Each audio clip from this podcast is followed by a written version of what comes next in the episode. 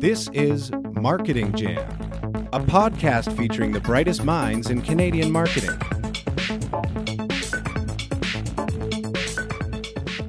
Hi there. Welcome to Marketing Jam. I'm your host, Darian Kovacs. The following interview is part of a series of interviews recorded at the Canadian Internet Marketing Conference in beautiful Squamish, BC, where we had the chance to talk to some of the leaders in digital marketing and technology from Canada and around the world. Hope you enjoy the conversation. Welcome back to Marketing Jam. Shahid Devji here, filling, filling in for Darian Kovacs, and I'm pleased to be joined by Duncan Thank Wardle. You. Yep. Uh, so you're a, an innovation and design thinking consultant. Is that yes. a good way to sounds, describe? Sounds good. sounds good. But most notably, you've worked for Disney for a long time as a, as a vice president of innovation and creativity, Yep. which which is an awesome role. It sounds like. But what is that? What did you do in that role? Can you encapsulate it? So, Mad Ideas Are Us. That, Yeah. that is, um, so um, I was in head of global PR for 20 odd years, and I got a call from chairman and said, "You're the guy with all the big ideas. You're going to be in charge of innovation, and creativity." He was like- I was like, "I was like, what the hell's that?" And he said, uh, "Don't know, figure it out." So we interviewed, or we did a survey, 5,000 people at Pixar, Marvel, Lucasfilms. What were the barriers to being more innovative and creative inside a big organization? Number one, time to think. We don't give ourselves time to think. It's still the number one barrier.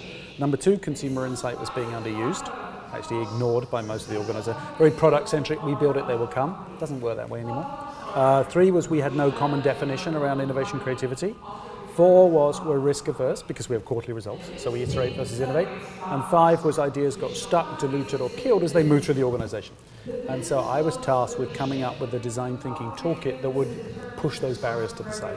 It seems kind of forward thinking with uh, you know a company that's as big as Disney and which I assume was you know very successful because it has been for a while to be able to you know point out these areas and, and say hey we need to uh, address these things. Is did that come as a surprise to you or was it always kind of part of the conversation? No, because I was always behind the curtain. I think people think of Disney as very creative, and there are certainly very creative areas of Disney. Uh, there's also some very uncreative, like any big organization, right? Most of us, the challenge for most organizations is people work there too long. And what, it doesn't matter what you've done. If you've done it for five years, 10 years, 15, you're really good at it. But if somebody's, I call it your river of thinking, your river of expertise.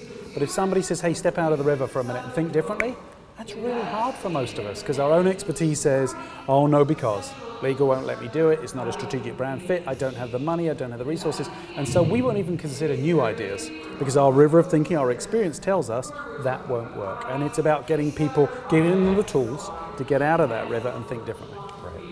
So Disney, at least some Disney products, are associated with the term "the happiest place on earth." C- Can you say that while you were working there, that it, it is the happiest Oh, place on earth, and yeah. working there gives you that experience and that look, feeling? Even a really bad day, if, if you had a bad day, and you step out of your office, you go in the Magic Kingdom, watch the parade, and have an ice cream, sweet.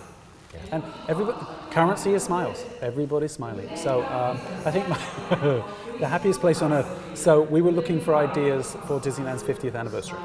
The actual anniversary was over. The media were like, "Leave us alone." I was like, "No, we still have to get coverage." So we looked around. What else in the calendar the American media have to cover, even if they don't want to? Halloween, Thanksgiving, Christmas, and we found out that the President of the United States of America pardons a turkey on the Tuesday before Thanksgiving. Yeah. So I said, well, wait a minute, is that turkey the only turkey that survives? And they're like, yeah, pretty much. I said, well, wouldn't that make him the happiest turkey on earth? Everybody looks at me like, oh, don't even go there.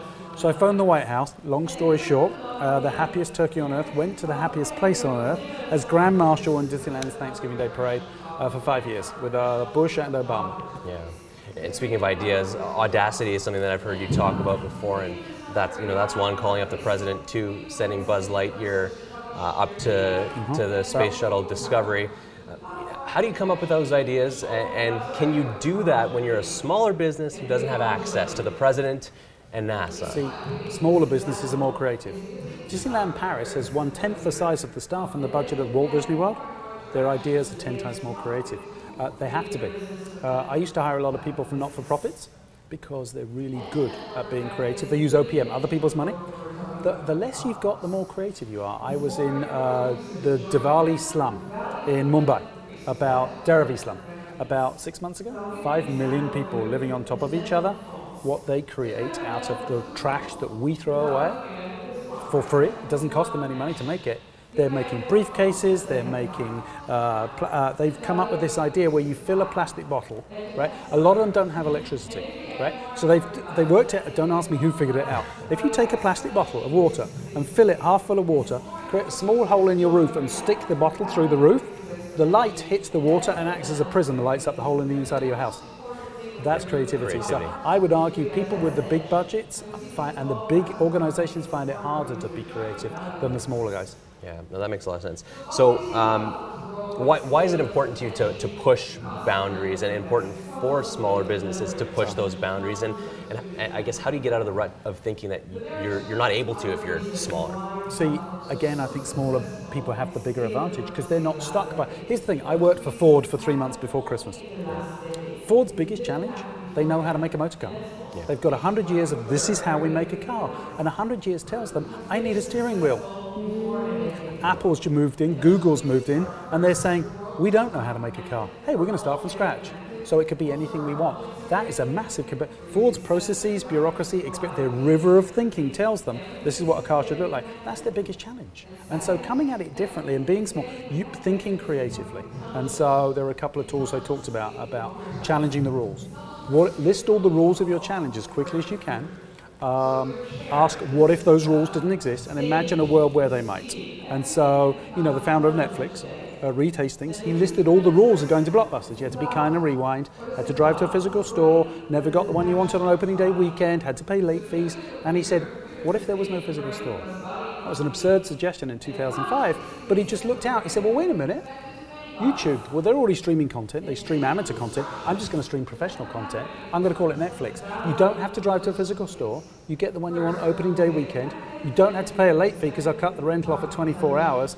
Uh, he took it to Blockbusters five times. They turned him down five times. He took them out in five years. Yeah, it can be as simple as that. Yeah, it's, it's look, innovation was trendy five years ago. Now it's about survival. Uh, I talked about the, uh, the opening Olympic Games and drones replacing fireworks. Five years. Fireworks industry didn't see it coming, and now you have, you know, for Disney, he spends hundreds of thousands of dollars a night on fireworks. Wait, I could you do fireworks again tomorrow? Wait, and the day after that, the day after that, the- and they're environmentally friendly. But wait, there's no noise pollution, so I could show them in Paris. I can't do fireworks in Paris today because people could play. But wait, I could make it Buzz Lightyear shaped or Tinkerbell shaped. Bang, fireworks industry gone. Um, Yeah, you talk about yeah, just, some, someone doing something a certain way. The Olympics have done things a certain way for as long as you can think, know, right? Stanley Black and Decker make tools. But with 3D printing, when we, five years from now, would go onto Amazon, chip, coffee cup, table, chair, print, I'll buy the pattern, I'm going to print it at home. Well, what will I use the tool for five years from now? Artificial intelligence is going to rip, MBAs will be worthless in less than five years. Entrepreneurs, startup entrepreneurs, different ways of thinking, coming at it from a point of view that I don't have all this experience is a massive advantage. Uh, Kodak's a great example of that. you laugh, right? And Yeah. I mean, they, they, they fought innovation and creativity for a long time, thinking that it's not necessary, and they've been kind of catching up ever since. What, what are some examples of, of companies and businesses today that you think are doing innovation and creativity well in a time that you say, you know, you're just trying to survive a lot of the time? small startups. I mean, they're all coming out. They don't trust corporate world because corporate world has turf, so they're starting their own industries. Uh, it's it's because corporations are 100 years of experience show you how to make something, and somebody says, "Have you thought about it this way?" Oh, we can't do it that way. We've always done it this way. That the challenge is for the bigger brands. I will tell you that companies that you and I have grown up with that we think are unassailable will go under in the next 10 years because artificial intelligence is going to rip them up. Um, companies, as I mean, Ford's biggest challenge is they know how to make a car. That's a massive challenge for Ford. Now I've got somebody else. Uh, Also, it's about it's about having a purpose. Millennials don't want to work for companies that don't have a purpose. People don't want to buy your product. And a purpose is not a cause. It's not philanthropy. It's what do you stand for? What gives you the right to sell me a product? So, up until today, Coca-Cola, very successful company. What's their why? To sell sugary drinks to people to make them obese or, or diabetic um, to, for quarterly results. Do I think Coca Cola will be under threat 10 or 15 years from today? Hell yeah. Yes, they will, because they don't have a why. They don't have purpose. And companies that don't have a purpose, if it's quarterly results, you're gone, because the next generation won't stand for it. Yeah, and if you look at Coke's marketing, they're, they're trying to tell you that they, they do have a purpose, that happiness is the purpose, and, and supporting people is the purpose. But at the end of the day, I That's mean, a the- the, marketing the, message. the product is still the product. and- Yeah, I mean, can they get around that? uh, Is the I question. think they probably get. They're very smart people. I think they can. But companies who don't find their why. So, for example, um, Apple versus Dell, right? Dell started from the outside in. Dell said, we make electronic products, right? Uh, how do we do it? We've got great technologies. Why do we do it to make money? Apple started from the inside out. Why do we do it? We want to challenge the status quo and help you to think different. How do we do it? We've got great technicians. What do we make? We make really cool products. But they started from the inside. Apple has built a culture, a purpose, a why. People buy Apple products who don't really know whether or not they're any better than the Dell computer. They're buying the Starbucks, Yeah. Starbucks coffee, worst on planet Earth. But their Yeah. community that they've created, their why, their purpose is brilliant. People are buying into Starbucks. They're not buying the coffee. No, they're not. And so, right? So, um, and they, just for the record, my name is D-U-N-C-A-N, not D-U-N-K-I-N. Uh, I'm just teasing. Um, but they have a why, they have a purpose, uh, and that will serve them well in the future. Switching gears a little bit, you talked about working in global PR for, for, for Disney. Um, PR, maybe when you worked in it for Disney, it was a lot different than it is today, or, or was it? Maybe explain the differences you see today. It's, it's, so I always, so when I was very young, I got to work in advertising, and this was my opinion, nobody else's. I thought advertising got what they wanted because they paid for it. Promotions got 50% of what they wanted because they were giving something away. PR was the ability to walk in the door and go sell it. Yeah. But PR has always been about influence. It used to be I would get a reporter to talk about my product. Now it's about getting individuals to talk about my product. Right. And again, if you have a why and people sign up for your why, you can advertise all you want at people. I'm talking at you, right? And yeah, I'm going to overcome your barriers. No, you're not. And so, um, but if they hear it from somebody else, then yeah, I, I mean, social influence will continue to grow and get, you know, and again, people are using um, content, content creation. Could somebody create good content, not strategic content? I'm fed up of seeing boring content in my social feeds. I'm just, it's, yes, it, it meets their brand strategy tick off list. Do I engage in it? No, it's annoying. I hit report spam. Um, make it engaging, make it fun, make it, it just, why make, why spend hundreds of millions of dollars a year on creating boring strategic content? I just, it's, it's about moving away from we build it, they will come, product centric, to a consumer centric standpoint. And a lot of companies are still struggling with moving from a product centric culture to a consumer centric culture because most of their executives have never met a consumer. Yeah, I mean, I work in the business of creating content for our agency, and um, you know, strategy is, is very linked with, with what I'm doing. But you know, as a creator, you know, I want to tell the best story all the time. And what would you say to So, to, to the I- people in charge uh, of, about the story being important? Story is everything. So we had uh, four brand architectural firms come to pitch for the future of what downtown Disney would, would or could become.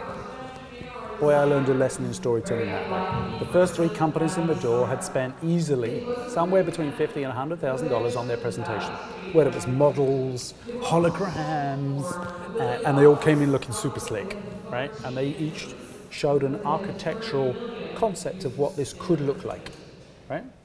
The fourth person up. He came by himself. No keynote, no PowerPoint, no models, no hologram, nothing. He just stood up. He was quite a large guy, looked like Father Christmas. Big beard, ruddy face, and he goes, Close your eyes.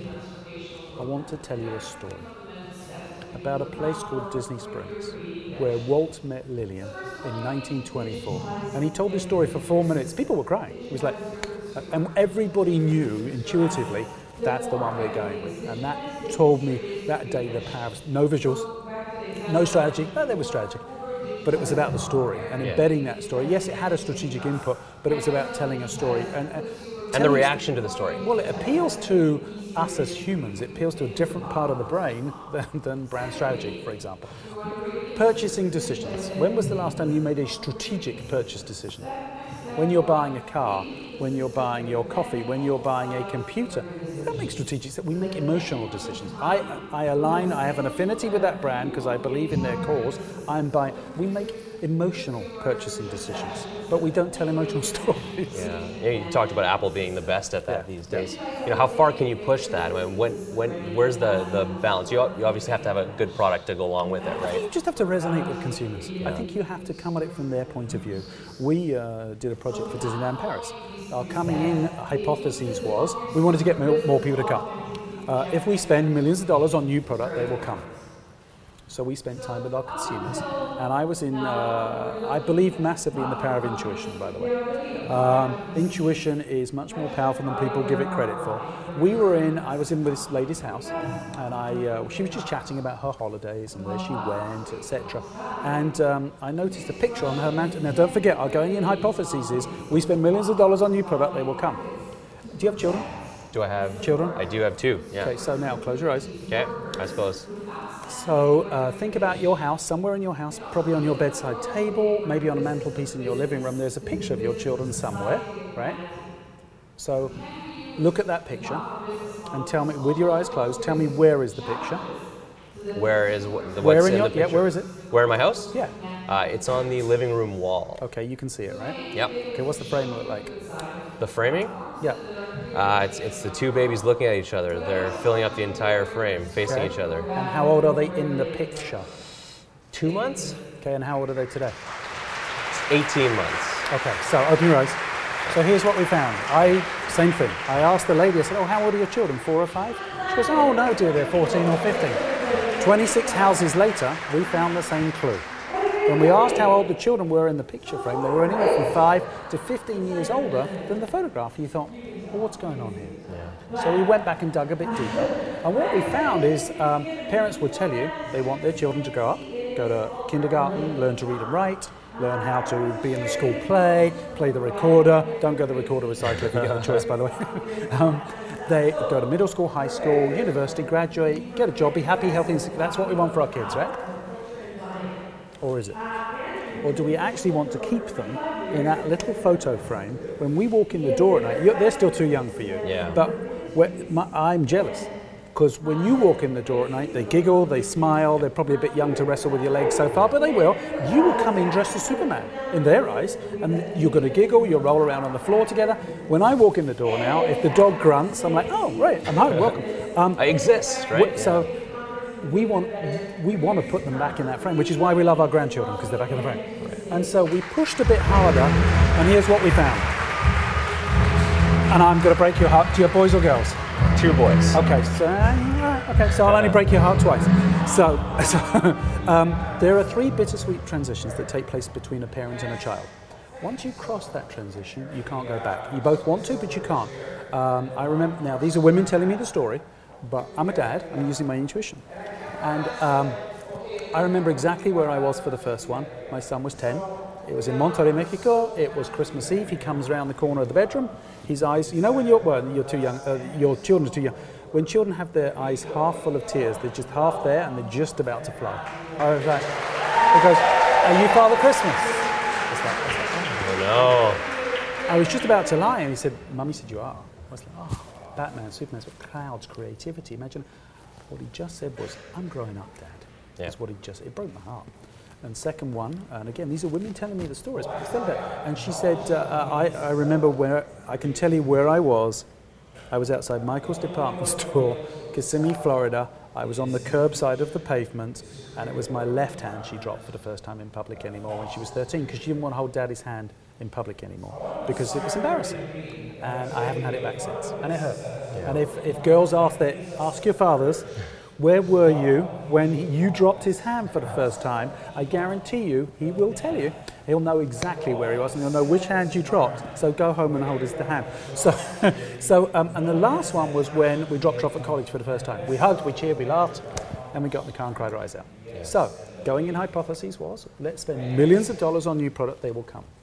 Coming in hypotheses was mum doesn't wake up in the morning on a Tuesday, in a wet Tuesday in London, go, do you know, I wonder if Disneyland Paris is going to have a new product this year. Wah.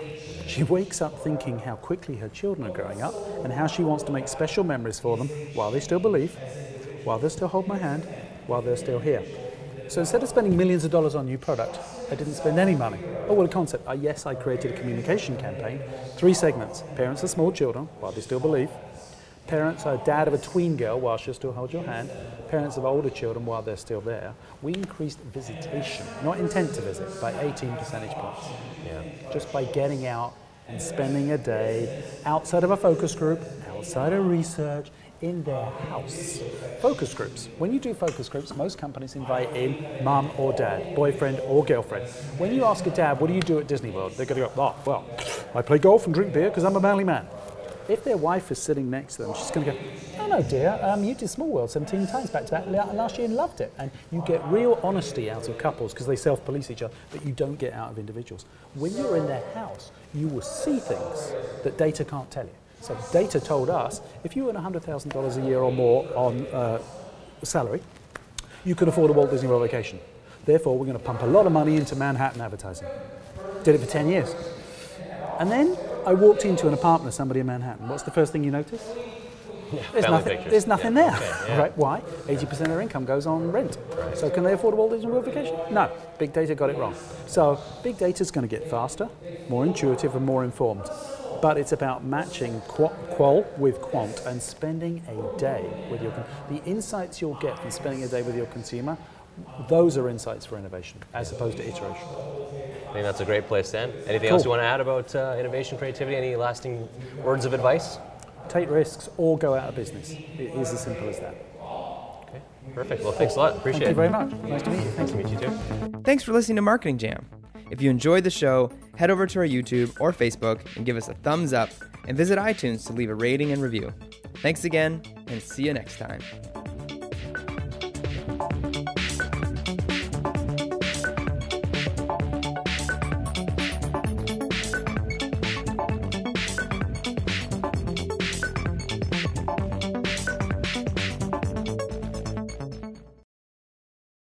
For the ones who know safety isn't a catchphrase, it's a culture. And the ones who help make sure everyone makes it home safe. For the safety minded who watch everyone's backs, Grainger offers supplies and solutions for every industry, as well as safety assessments and training to keep your facilities safe and your people safer. Call click Grainger.com or just stop by. Grainger for the ones who get it done. Find easy ways to store your outdoor tools and accessories at Menards. Suncast provides high quality and easy to assemble storage. Suncast storage sheds are the perfect solution for organizing and protecting your outdoor tools and equipment. Plus, their all weather construction is low maintenance. Explore all our outdoor storage options in store and on Menards.com. And check out more of our great deals going on now at Menards. Save big money at Menards.